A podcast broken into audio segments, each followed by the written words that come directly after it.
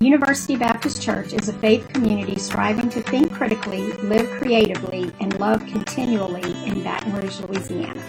We gather on Sunday mornings at 5775 Highland Road between Lee Drive and Kenilworth Parkway. Visit ubc-br.org or at ubcbr on Facebook for more information. Tough question to begin with. What's your favorite all time Christmas movie? That's such a tough question for me to answer because there's so many brilliant movies to choose from, whether it be Home Alone, Elf, Love Actually, Gremlins, or Batman Returns. Technically speaking, Gremlins and Batman Returns do count as Christmas movies because they have Christmas scenes in them. And if you think about Gremlins, uh, Billy receives Gizmo as a Christmas present, only to have him forget that he's not supposed to get them wet or feed them after a certain period of time, causing a chain reaction of evil gremlins to hatch. You know the Christmas story. Come on. Okay, so let's shelve that debate for just a second. Let me tell you my favorite Christmas movie of all time is Frank, Capra's It's a Wonderful Life.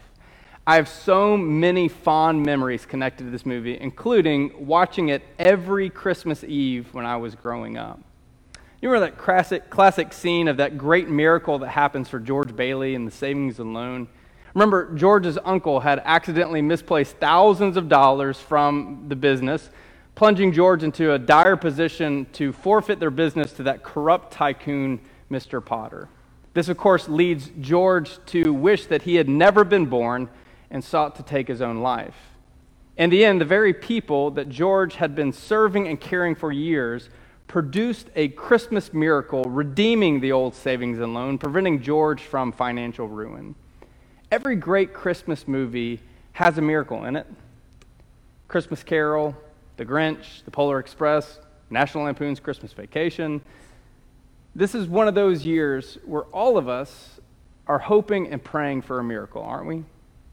But if a miracle came, would we have faith to even believe in it?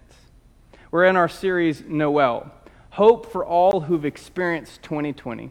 And this morning, we're going to navigate the part of the Christmas story that intersects crisis and faith. And for this, take a look at the Gospel of Matthew, chapter 1, verse 38, or verse 18. A few weeks back, we looked at our story from the Gospel of Luke, in which an angel sent to Mary the news that she's not only pregnant, but that she's going to be bringing the Son of God into this world. Great news, right? Except Mary was a 14 year old virgin who was engaged to a guy in town named Joseph. In the same way that you can imagine the news of a 14 year old becoming pregnant these days, imagine what it was like in the first century Palestine. So let's hear Joseph's side of the story here in verse 18. This is how the birth of Jesus, the Messiah, came about. His mother Mary was pledged to be married to Joseph, but before they came together, she was found to be pregnant through the Holy Spirit. Because Joseph, her husband, was faithful to the law and yet did not want to expose her to public disgrace, he made in his mind to divorce her quietly. I do love the gospel writers leave out the emotional reaction of Joseph in receiving this news. It leaves the door wide open for us to know either he was quietly sobbing or he was throwing furniture across the room or somewhere in between. What would you do if you were Joseph hearing this catastrophic news? Your fiance was unfaithful and is pregnant. Like most men in a patriarchal first century society, he expected his fiance to be pure and holy until their nuptials. The marriage would have been drawn up in a deed. An exchange of money would have been given to the groom, and after the proposal, Mary would then stay with her parents for another year. Then her groom, Joseph, would take her to his home. A wedding celebration would last for an entire week. Legally, the marriage would be sealed after the engagement. Joseph expected to wed Mary, to produce a few children, to raise them up, uh, to take up the family carpentry practice, and to live a blessed life. I'm pregnant, she said, but it's okay. It's God's child. What do you think you would think in that moment? I guarantee it wouldn't be some sort of elevated spiritual understanding. Oh, praise God, Mary. Most likely, you would have been thinking somewhere along the lines this lying and cheating woman, who was it? What's his name? And as Joseph is smashed in the face with this devastation of his expectations and hope, he would have had every right to drag Mary to the middle of Nazareth and with the people of their town stone her to death. This is what the law of Moses justified. And yet we learn something significant about Joseph. Instead of stoning her to death, instead of publicly humiliating her, Joseph planned to end the engagement quietly. Joseph chose the honorable and reasonable path. There's no reason he should have stayed with Mary. He could have cut ties, found another bride. That would have been the moral and self controlled thing to do. Can we relate to Joseph? Life seems to always throw conflict and unexpected circumstances in our way. Put 2020 to the side for a moment because we could take the next few hours to unpack all the conflict and unexpected circumstances of this year. But just think about all the ways in which life, people, work, relationships, decisions, and dreams that have not gone the way you wanted. I'll give you a second just to think about just the last week, the last month, the last year. This is certainly a, a year for families and couples to figure out the many challenges they were facing. Is there anything that hurts worse than being disappointed and hurt by those that you love the most? There is this ongoing frustration and conflicts that happen at work with coworkers that are just the most difficult people in the world, with that boss that has way too unrealistic expectations, or the people that work under you that can't seem to get their stuff in order, causing you to have a poor performance or not to meet your goals. For some, it's that news from the doctor that you didn't expect. Here you were thinking things were going to be fine, and now you've got this really uncertain and daunting path before you that seems medically unscalable. There's that ubiquitous cloud of depression that so many struggle with, that overshadows everything in your life relationships, work, basic functioning, that robs you of your hope and your joy and your direction. Overworked, financial problems, overcommitment, undercommitment from others. The list goes on and on of the challenges that we face every single day. And then there's 2020 the pandemic, the election cycle, the social unrest, the system, systemic racism, the job loss. Then there are the inner relational conflicts that come out of all of these things with our family, our spouses, our children, our parents, our coworkers, our friends, and our neighbors. And when you're dealing with all of this, there's that same feeling that Joseph had to deal with. What will other people think? Seriously, poor, poor Joseph, poor us. When unfair circumstances are plopped right at our feet, will people see that we are doing our best and we didn't choose this anyways? With all the human emotion that comes with all of these challenges, we have to make the best decision in the moment. How do we make those decisions? What guides us to deal with the circumstances of the best way possible? We often do not get to decide the circumstances we find ourselves, but we do our best anyways in deciding what to do with these circumstances. Or, as the great wizard of Middle Earth put it, all we have to decide is to do with the times that have been given to us. So we decide what we should do how we should react, how to best proceed, what's best for us, and then we take action. And this is exactly where Joseph is when verse 20 happens. But after he had considered this, an angel of the Lord appeared to him in a dream and said, Joseph, son of David, do not be afraid to take Mary home as your wife, because what is conceived in her is from the Holy Spirit. She will give birth to a son, and you will give him the name Jesus because he will save their people from their sins. All this took place to fulfill the, the Lord had said through the prophets The virgin will conceive and give birth to a son, and they will call him Emmanuel, which means God with us. Classic move, God. Ask a 14 year old engaged virgin to carry your son into the world, and then come to her fiance in a dream, dumping her rear end, only to tell him, Have faith and believe that this is from God. There are other difficult circumstances in the Bible in which people had all sorts of other crazy dreams. Consider the first Joseph in Genesis dreamed that he would rule over his brothers. And that didn't turn out so great because when he told his brothers about the dream, they sold him into slavery. Jacob learned through a dream that his father in law uh, was trying to trick him into hard labor and marrying the wrong daughter. Daniel's dream about a horrid creature that served as a warning to the Babylonian king. This dream serves a very distinct purpose.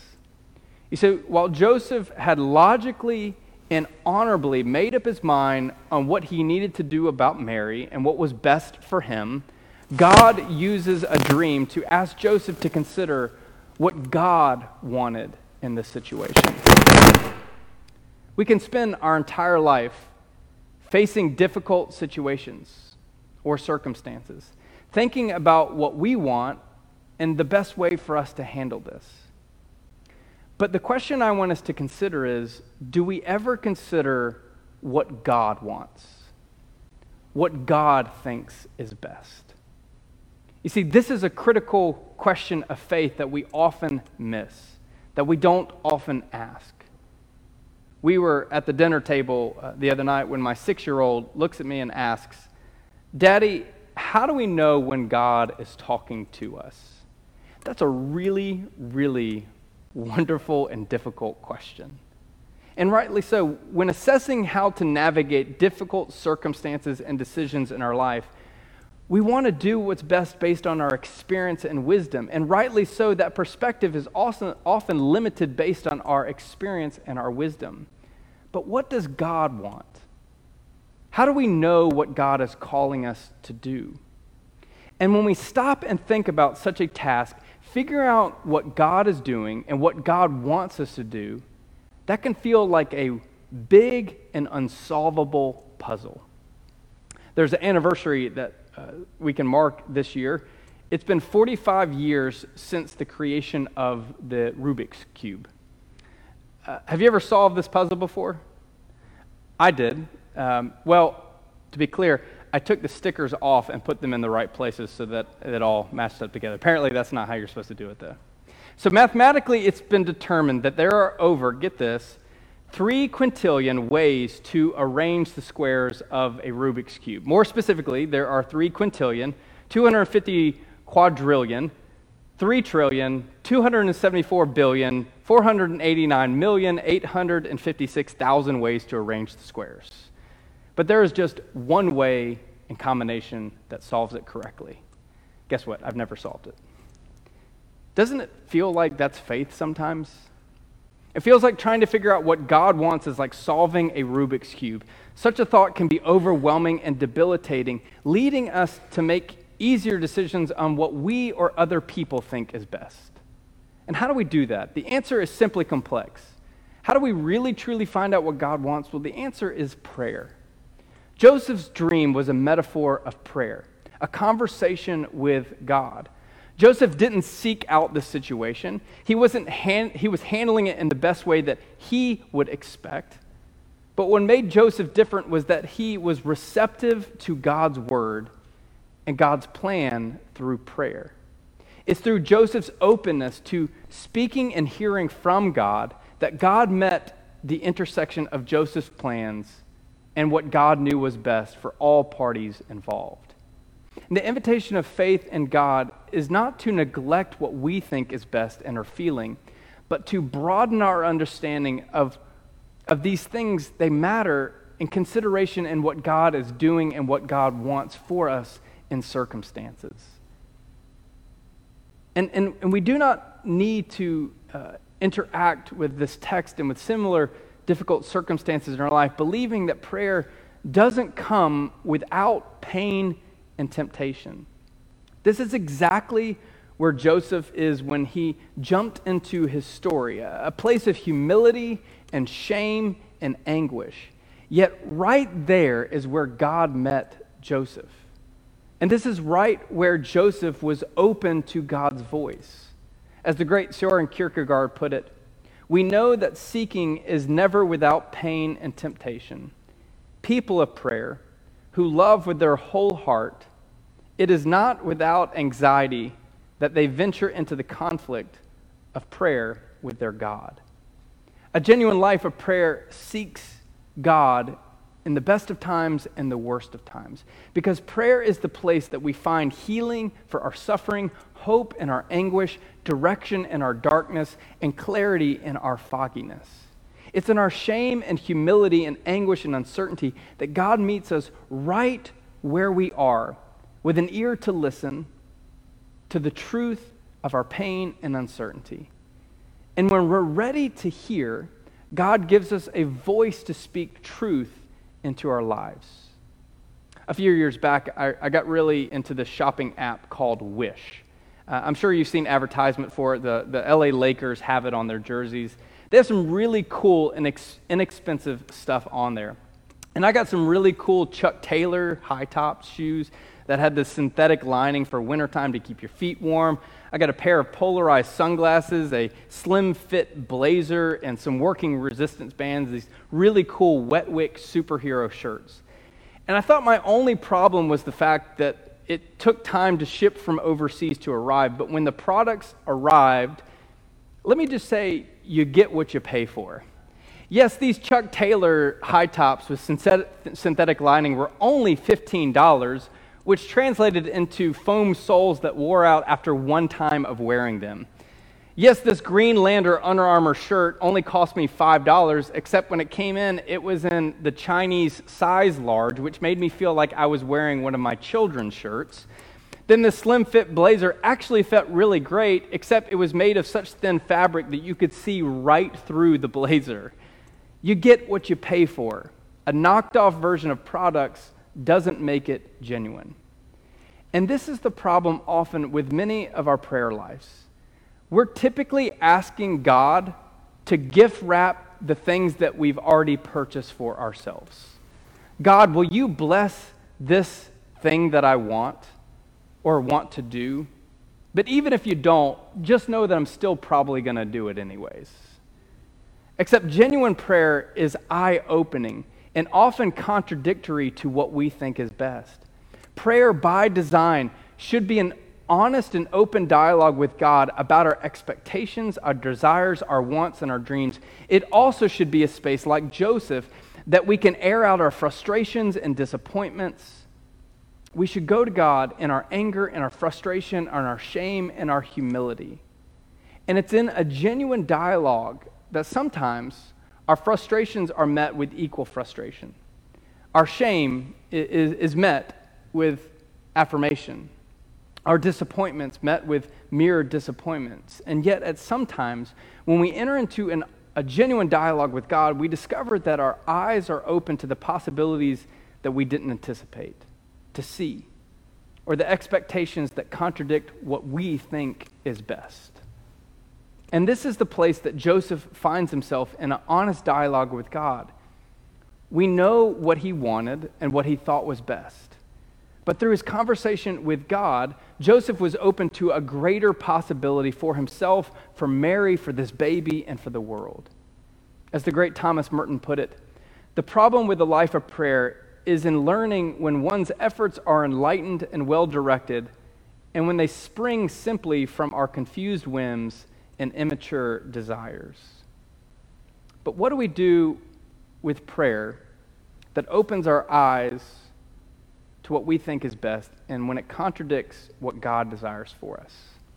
This is the question that Joseph asked in his prayer dream with God. This is the question that we must answer. What do we do with what God communicates to us in prayer? And the answer for Joseph is found in verse 24. It says, When Joseph woke up, he did what the angel of the Lord commanded him and took Mary home as his wife. When his fiance, Joseph, heard that Mary was pregnant, Joseph intended to divorce her in private. This was the honorable, the right thing to do. But then God intersected Joseph with a prayerful dream in which God opened Joseph's eyes to the possibilities beyond what he had seen for himself, for Mary, for this baby, and for the world. And when Joseph awoke, we learned what the intersection of prayer and faith look like. Joseph moved beyond having his eyes open to things not seen or known, beyond the contradictions of his expectations to a place of profound faith.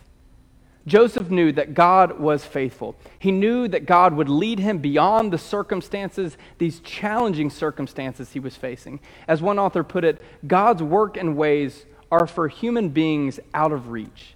They lie in the inaccessible, consuming brightness. God's salvific deeds prove God's incomparability.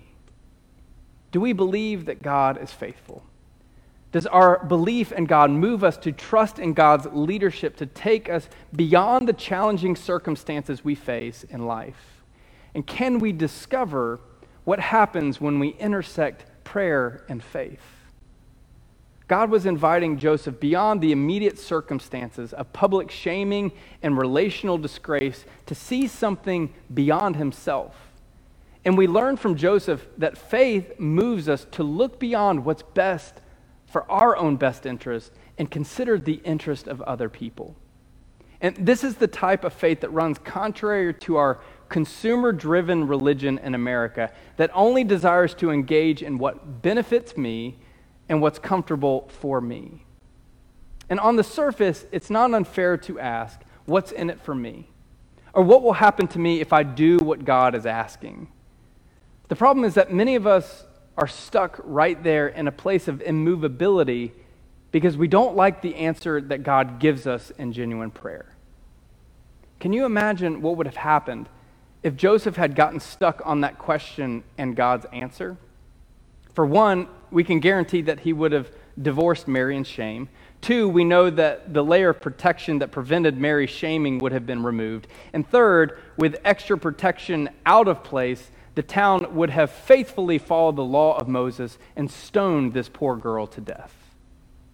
However, Joseph was willing to let his belief in God's leadership move him beyond what was in it for him in the short term by seeing the extraordinary opportunity and the role that he could play in the long term. Joseph was willing to have the greatest honor in history of being the adoptive father of Jesus because he saw beyond what was just in it for him.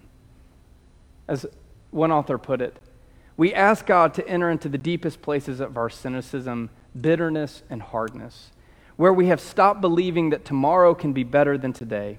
We open up, we soften up, we turn our hearts into the direction of that day, that day when the baby cries his first cry, and we, surrounded by the shepherds and angels and everyone in between, celebrate the sound and time that brings our spirits what we have been longing for.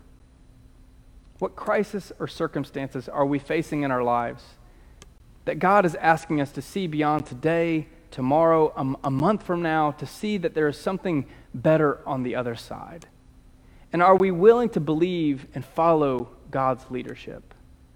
Going back to It's a Wonderful Life for just a moment, do you remember the circumstances in which the entire movie is based? George Bailey believed that everyone's life would have been better if he had never been born. And so he seeks to take his own life. And yet, as the story unfolds, as he relives the greatest moments of his life, George begins to see how intricately woven his life is with so many people. From his little brother, to the pharmacist that almost poisoned his customers, to Hee Haw Sam Wainwright, to each, other, uh, each of those people that he had given money to out of the savings and loan for affordable loans that crooked Potter wouldn't. And when George realizes that his life has been an instrument of goodness and hope and opportunity for so many. And this is the most fascinatingly brilliant lesson from Joseph's story that we don't need to miss. Of all the lessons of faith that rise out of our scriptures, this story teaches us that God has faith in us.